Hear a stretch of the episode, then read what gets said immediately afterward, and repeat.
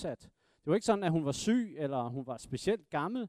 Hun havde simpelthen bare set om, øh, hørt om den her pandemi i medierne, og var blevet så bange for selv at blive, blive syg. Eller som hun sagde til mig, det kunne også være, at jeg blev super spreder af den her virus. Og det havde simpelthen sat sig som en frygt i hendes hjerte, der havde nærmest paralyseret hende og holdt hende derhjemme. Lige for tiden, der lever vi i et samfund, hvor at der er rigtig meget frygt.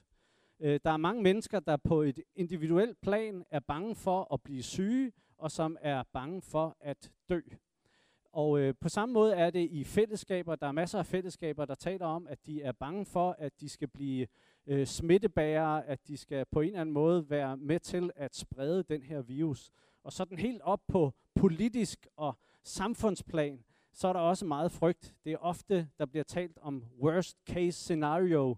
Og på en eller anden måde, så tror jeg, at øh, vi bliver nødt til som borgere, vi bliver nødt til som kristne, og finde ud af, hvordan skal vi lige forholde os til det her med, at der er så meget frygt i luften, som der er for tiden. Dramastykket viste os, at der er sådan tre klassiske måder for mennesket at reagere på frygt. Når psykologer sådan undersøger vores hjerne og vores psyke og vores nervesystem lidt, så er de kommet frem til, at når vi bliver bange, så enten fryser vi, flygter vi eller kæmper vi. Det er som om, det er et instinkt. Enten så bliver vi paralyseret. I har måske set sådan nogle dyr, som bliver fanget af en lyskejle, en bil. De kan nogle gange bare stå på vejen og blive kørt ned, fordi at de, de fryser, de går i panik. Øh, andre gange, så, øh, så reagerer vi med at løbe så langt væk som overhovedet muligt for det, der er farligt. Så hurtigt som muligt. Og så igen en tredje øh, typisk instinktiv reaktion, øh, det er, at vi kæmper. Altså at vi går lige i flæsket på det. Og egentlig er det langt hen ad vejen nogle gode, sunde, menneskelige reaktioner på noget, vi er bange for. Det er bare så utroligt vigtigt, at de bliver kombineret med visdom. Fordi at øh, hvis øh, flugt, eller det at fryse, eller det at kæmpe, på en eller anden måde bliver udført, eller bliver en reaktion uden visdom, så nogle gange så kan medicinen blive værre end sygdommen. Altså reaktionen kan gøre mere skade på os, end det vi er bange for. Og derfor er det vigtigt, at vi får visdom ind over det, og for os som kristne tror jeg, det handler om, at vi får Guds visdom med ind og hjælper os til at finde ud af, hvordan skal vi agere midt i en pandemi? Hvordan skal vi agere i vores familier, blandt vores venner og et samfund, hvor at der florerer rigtig meget frygt? Jeg så en øh, biolog fra, øh, fra Aalborg, som, øh, øh, som udtalte sig den anden dag. Det var faktisk i forbindelse med alle de her mink, der bliver slået ihjel op i Nordjylland. Og øh, han havde egentlig ikke noget imod, at vi reagerede på, på øh, det her med, at, øh, at der er tilsyneladende virus, der muterer hos mink, og vi slår dem ihjel. Men han sagde en interessant sætning. Han sagde, at det er vigtigt, at vi ikke hver gang starter med worst case scenario. Fordi så bliver vores reaktioner ikke kærlige, og de bliver ikke fornuftige. Han sagde, at det er vigtigt, at vi har respekt. Det er vigtigt, at vi er kloge. Det er vigtigt, at vi reagerer, men det må ikke altid være ud for det værst tænkelige. Fordi så kan medicinen blive værre end sygdommen. Altså vores reaktion kan gøre mere skade på os selv og andre, end selve det, at vi har en virus, der florerer i vores samfund. Og jeg tror, at han øh, langt hen ad vejen øh, har ret. Jeg tror, at øh, han, øh, han, øh, han har en pointe med, at vi skal kombinere vores reaktion med en form for visdom.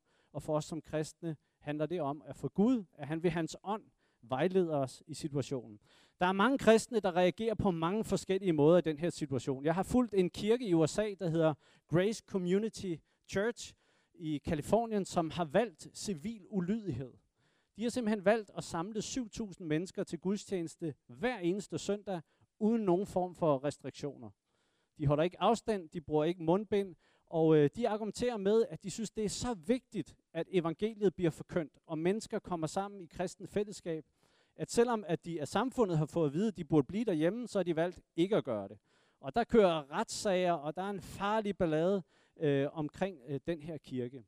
Og jeg ved godt, at nogle gange, så er civil ulydighed den eneste vej for den kristne kirke.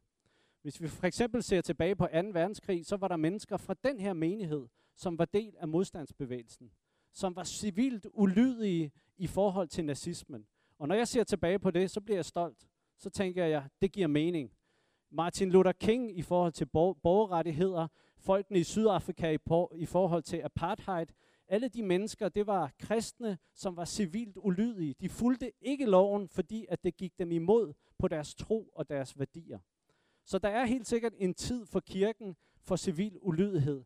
Men der tror jeg ikke, at vi er i vores kultur og i vores samfund lige nu. Jeg tror ikke, at vi skal smide mundbindet. Jeg tror ikke, at vi skal flytte alle stolene sammen. Jeg tror ikke, at vi skal holde op med at være lovlydige borgere lige der, hvor vi er nu. Andre kristne vælger at angribe frygten med fornuft.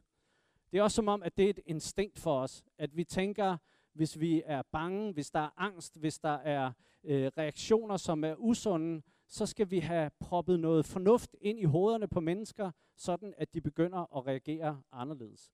Og jeg ser særligt mange kristne gå ud på Facebook, øh, skrive øh, lange posts, øh, øh, sende artikler ud på nettet, som øh, på en eller anden måde forsøger at øh, banke noget fornuft ind i, i mennesker.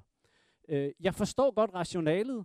Øh, jeg får nogle gange selv lyst til at skrige og råbe og skrive alt muligt, men faktisk så er det ikke en klog måde at, og, øh, at takle frygt på.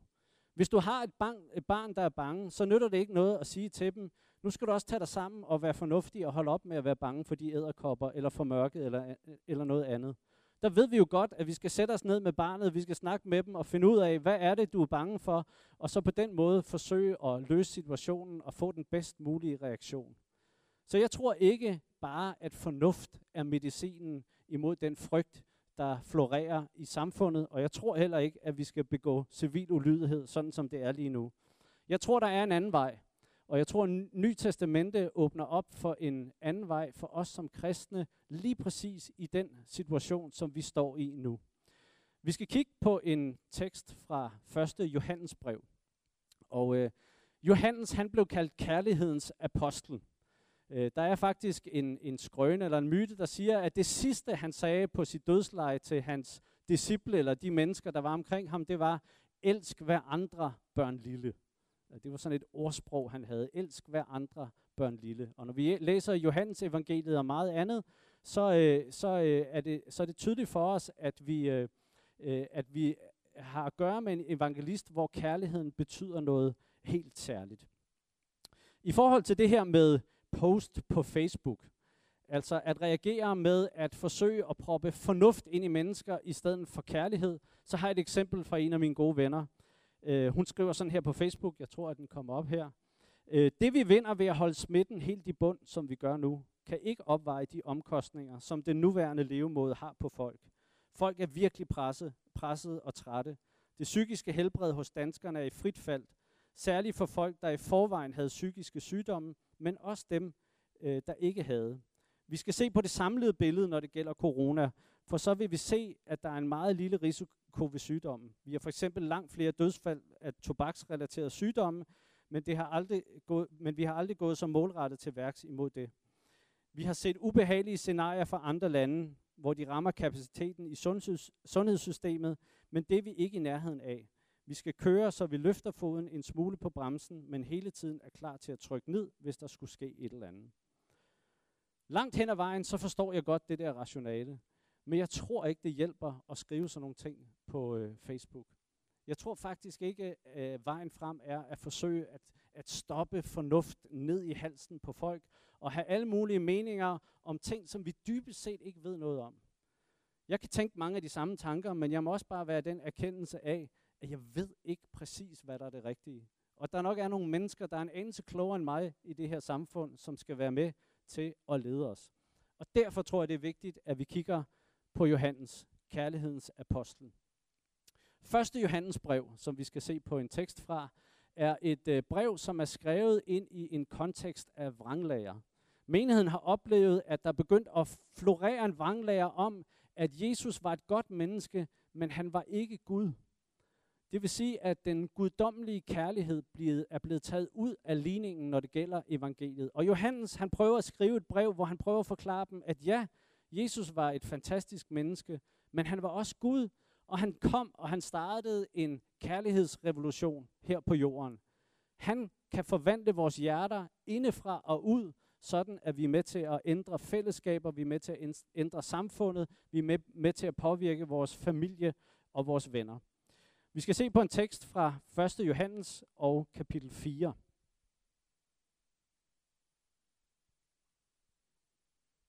Ja, jeg skal lige have en mikrofon på her.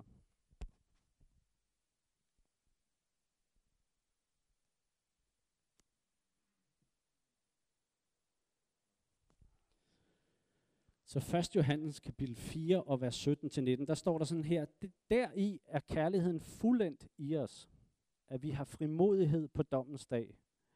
For som han er, er også vi i denne verden.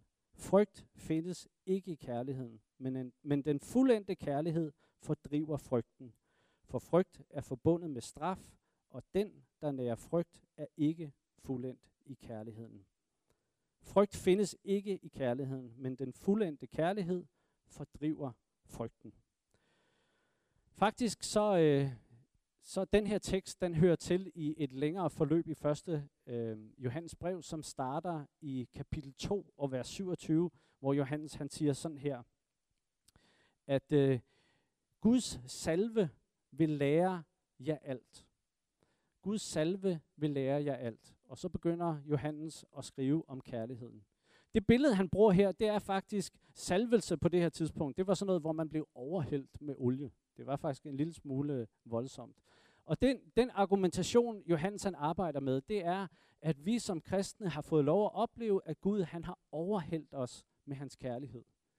Og det gør os i stand til at være til stede i den her verden på en omsorgsfuld måde. Så du og jeg er blevet overhældt med den fuldkomne kærlighed, som Johannes taler om, og det gør os i stand til at elske andre mennesker. Det gør os i stand til at være med til at forandre familier, venskabscirkler, arbejdspladser og samfund. Og kirke, kirkehistorien viser os, at øh, det faktisk har været tilfældet øh, igennem alle tider, at kristne har fået lov til at være genstand for Guds kærlighed, og så er de blevet katalysatorer for kærlighed i den her verden. Og langt hen ad vejen, så kan det godt lyde som lidt en naiv tanke. Oh, vi har en pandemi, og der er frygt i samfundet, vi skal bare reagere med kærlighed. Men historien har vist, at der er en enorm kraft i kærligheden. At der er en enorm autoritet i kærligheden, som kan være med til at forvandle individer, og som kan være med til at forvandle fællesskaber.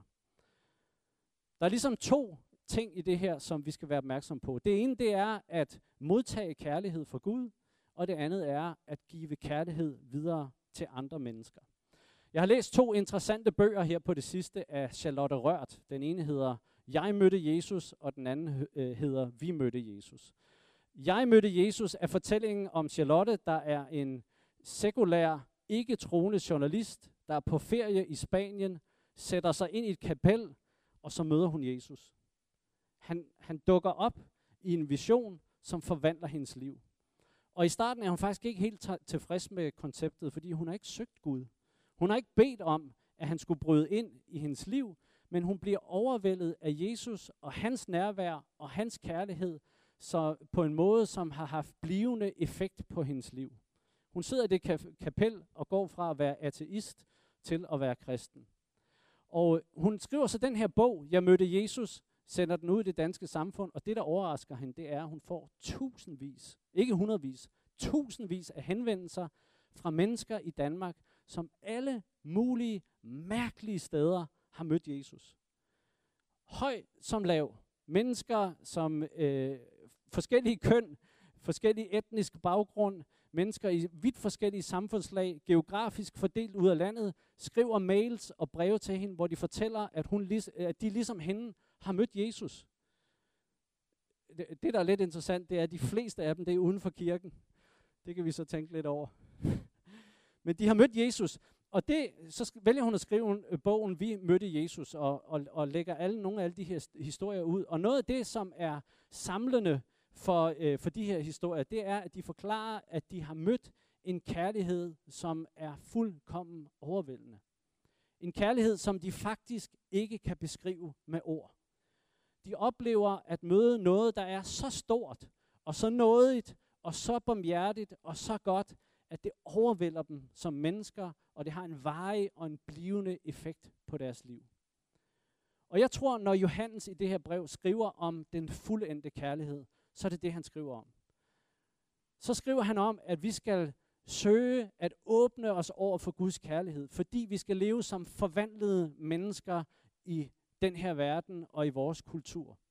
Og jeg tror, at i den her tid har vores samfund, vores nation, vores by, har brug for mennesker, der er forvandlet af Guds fuldendte kærlighed. Som lever i lyset af det. Som lader sig elske af Gud, ikke på grund af en masse ting, men på trods af alt. Og den kærlighed kan forvandle hvad som helst. Den kærlighed fordriver frygt. Så det er ikke fornuft, der fordriver frygt. Det er ikke civil ulydighed, der fordriver frygt. Det er kærlighed, der fordriver frygt. Og jeg tror, at det er fantastisk vigtigt, at vi i den her tid, måske særligt, hvor vi bliver lidt mere isoleret, bruger tid på at åbne os over for Guds kærlighed, over for hans lys, over for hans tanker, over for hans inspiration, barmhjertighed og noget, fordi der er brug for mennesker i din familie, i din venskabskreds, på din arbejdsplads, som har fået lov til at opleve det. Som kan skinne og lyse og komme med ro og kan komme med fred og kan komme med saglighed og kan komme med noget og barmhjertighed til de mennesker, der er omkring os. Så det er det første, vi skal åbne os over for Guds fuldendte kærlighed. Kærligheden fordriver frygten. Det andet er, at vi skal elske vores medmennesker. Vi skal blive en del af en kærlighedsrevolution, som Jesus dybest set øh, startede, da han døde på korset. Jeg har været ret stolt af den relation, vi har fået til Joy Mogensen, som nu er kirke- og kulturminister. Det er ikke fordi, at øh, hun har en speciel politisk farve. Øh, det ved jeg, at vi, øh, vi stemmer sandsynligvis meget forskelligt, os der sidder herinde i rummet. Men det, jeg har været, øh, synes har været rigtig fantastisk, det er, at vi har fået lov til at vise hende omsorg som menneske. Vi har været øh, gæstfri. Hun har adskillige gange været både seniortræf og til gudstjenester her, og vi har gad, taget godt imod hende, og vi har behandlet hende ordentligt. Jeg ved, at der er et væld af mennesker i menigheden, der har sendt hende til hilsner, som har skrevet til hende og sendt hende gaver. Der er sågar folk i menigheden, der har haft hende hjemme på besøg for at vise hende omsorg og kærlighed som menneske. Ikke som borgmester eller politiker, men som medmenneske.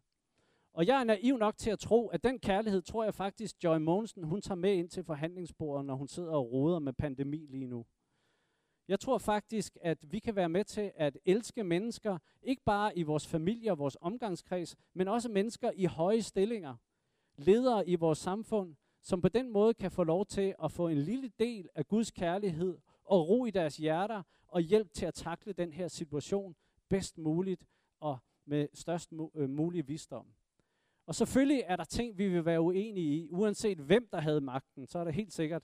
Altså hvis der er noget, vi som danskere er gode til, så er det at have en mening, ikke? Så, så, så det tror jeg, det, det scenarie vil være der, uanset hvem det var, der havde magten. Men jeg tror, at vi alle sammen har muligheden for at være med til at elske. Der står i teksten, at vi elsker, fordi han elskede os først. Det, det er derfor, at vi rækker ud til ensomme og isolerede mennesker. Det er derfor, vi besøger folk. Det er derfor, vi mødes i kirken, og vi snakker sammen, og vi forsøger at overholde retningslinjerne, men vi nægter at blive isoleret derhjemme, fordi at vi ønsker kristent fællesskab med hinanden. At det er vigtigt, at vi ser hinanden i øjnene, at det er vigtigt, at vi mødes, og at vi har omsorg for hinanden. Så først og fremmest skal vi lade os øh, fylde af Guds fuldendte kærlighed, og så skal vi lade den flyde ud til mennesker, der er omkring os. Jeg står, tror, at et af de helt store problemer, vi står overfor i vores samfund nu, det er frygt for døden. Det er som om, at øh, vi kan acceptere stort set alt i vores samfund, undtagen det faktum, at vi skal dø. Det er som om, at vi kan finde måder at takle ting på, men, men vi har sådan et instinkt af, eller en tanke i vores samfund om, at vi må bare ikke dø. Og det synes jeg faktisk er et problem, fordi jeg kan godt give en garanti. Og det er, at livet er farligt, og på et eller andet tidspunkt, så dør vi af det. Og det er ikke fordi, jeg synes, vi skal opføre os tåbeligt. Det er ikke fordi, jeg synes, vi ikke skal følge retningslinjerne. Men jeg tror, det er fantastisk vigtigt, at vi kø- ikke køber ind på et frygtparadigme omkring døden. Prøv at høre, døden for os, det er en forfremmelse. Altså, der skal vi ind i herligheden. Vi, vi har lige bisat Ellen Olsen i går her. Og øh, sidste gang, jeg besøgte hende, så spurgte jeg, hvad skal vi bede om? Så sagde hun, at jeg kommer hjem. Og, og det er jo vores take på evigheden. Det er altså ikke det største problem i verden, at vi skal hjem til Jesus og se ham, som han er. Og være i hans nærvær i al evighed. Og jeg tror, det er fantastisk vigtigt, at vi ikke lever liv, hvor vi står op om morgenen og tænker, hvordan kan jeg undgå at dø? Men vi står op om morgenen og tænker, hvordan kan jeg leve? Hvordan kan jeg elske? På en fornuftig måde, på en vis måde. Men det er så vigtigt, at vi ikke går glip af livet, at vi ikke går glip af kærligheden, øh, når, vi, øh, når vi lever vores liv. Jeg synes, øh, Anne Elleby er et godt eksempel. Jeg, jeg har faktisk spurgt hende, om jeg må få lov at sige lidt om hende, og det har hun været så sød, at hun har sagt øh, ja til. Øh, Anne, hun har en lungesygdom, og hun har alle gode grunde til at være derhjemme. Jeg tror, at der er rigtig mange i hendes situation, som faktisk vil bure sig inde og vil blive derhjemme. Men hun har valgt at takle den her pandemi, den her situation på en anden måde, fordi hun ønsker at leve, og hun ønsker at elske. Så derfor kommer hun ud. Hun, jeg ved, Anne passer på, rigtig godt på sig selv, holder god afstand og har mundbind på og spritter hænder og alt det der. Men øh, hun har valgt at, øh, at, at, øh, at komme ud og have fællesskab med andre mennesker. Hun er her hver søndag og hilser. Hun er den bedste i kirken til at hilse på nye mennesker. Og jeg synes, det er, det er forbilledligt. Og det er ikke sådan, jeg ved godt, at der er nogen, der skal blive derhjemme, fordi at de er alvorligt syge. Jeg ved, der er nogen, der sidder og kigger med nu, som er derhjemme øh, af gode grunde. Så selvfølgelig kan det være sådan. Men det er så fantastisk vigtigt, at hvis det ikke er en nødvendighed, at så vi vælger at leve, og vi vælger at elske, og vi vælger at række ud og komme ud til mennesker. Apropos Facebook, så tror jeg faktisk, at vi skal slukke skærmen, og så skal vi gå ind til naboen. Det tror jeg er et rigtig godt åndeligt råd i vores tid. Sluk skærmen. Hold op med at skrive. Lad være med at sende artikler og af svingende kvalitet videre rundt i systemet. Find nogle mennesker, pil mundbindet af dem, og kig dem i øjnene og spørg, hvordan de har det. Der er så mange mennesker, der er bange, der er isolerede, der er ensomme. Det er dem, vi har kaldt til som kirke. Og hvis du bliver nødt til at blive derhjemme, så ring til dem. Det er da noget af det eneste fornuftige, du kan bruge skærmen til. Det er da FaceTime så. Og få noget relation med mennesker og noget kærlighed. Jeg tror, vi er kaldt til omsorg og kærlighed på en særlig måde i den her tid. Og vi kan ikke henlægge det til hyrder. Vi kan ikke pege på nogle andre og sige, jamen de burde også tage sig af. Nej, der er mennesker, som du skal række ud til. Der er mennesker i dit nabolag, der er mennesker i din familie, i blandt dine venner, som du skal række ud til, og som du skal elske, sådan at vi får lov til at opleve, at frygten bliver fordrevet. Og det er min udfordring til dig i dag, det er, at du går hjem og tænker over i hvert fald én person, som du på en særlig måde i den her vinter, hvor vi sandsynligvis kommer til at have en pandemi i samfundet, i den her vinter en person, som du kan række ud til. Og meget gerne en person, som er isoleret og ensom og ramt reelt af den her pandemi. Det tror jeg er vores kald som kirke. Ikke at stoppe fornuft ned i halsen på folk, men at række ud i kærlighed. Vi skal rejse os op, og så skal vi bede sammen.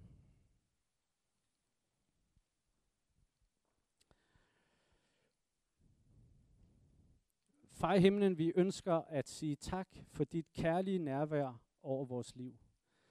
Tak for, at vi har fået lov til at være genstand for en fuldkommen og perfekt kærlighed. Tak for troens gave, og at du bor i vores hjerter ved Helligånden. Og Gud, nu ønsker vi at øh, bede om en kærlig nåde over vores liv til at elske mennesker omkring os. Far, jeg beder om, at vi som dit folk, som dine efterfølgere, må rejse os op med autoritet og må begynde at elske endnu stærkere, end vi har gjort før. Far, jeg beder helt konkret for os, som er til stede her i dag, dem som lytter med på livestream, at vi alle sammen må få nogen, som kommer til os i tankerne nu, som du ønsker, vi skal række ud til. Vi beder om, at du må hjælpe os øh, til at vide, hvem er det, vi skal ringe til? Hvem er det, vi skal besøge? Hvem er det, vi skal købe ind for? Og far, jeg beder om, at vi på den måde må få lov til at være en positiv forskel ind i vores samfund. Vi beder for vores by, vi beder for vores land, vi beder om, at frygten må fordrives, må aftage, og vi beder om, at vi må få lov at opleve, at kærligheden tager til i kirke, i samfund, i vores nation. Så på den måde, Gud, så beder vi i den her ekstraordinære situation, der beder vi også om ekstraordinær nåde og velsignelse for dig til at være til stede i verden på en vis og en kærlig måde. Far, brug os ind i vores familier, blandt vores venner og på vores arbejdspladser. Og far, jeg beder om, at du må hjælpe os til at takle frygten og angsten på den helt rigtige måde. Tak for, at du har lovet at være med. Tak for, at du har lovet at inspirere os ved din ånd. Jesus, det siger vi tak for i dit navn. Amen. Vi skal blive stående, og så vil lovsangsgruppen komme op og lede os et par lovsange.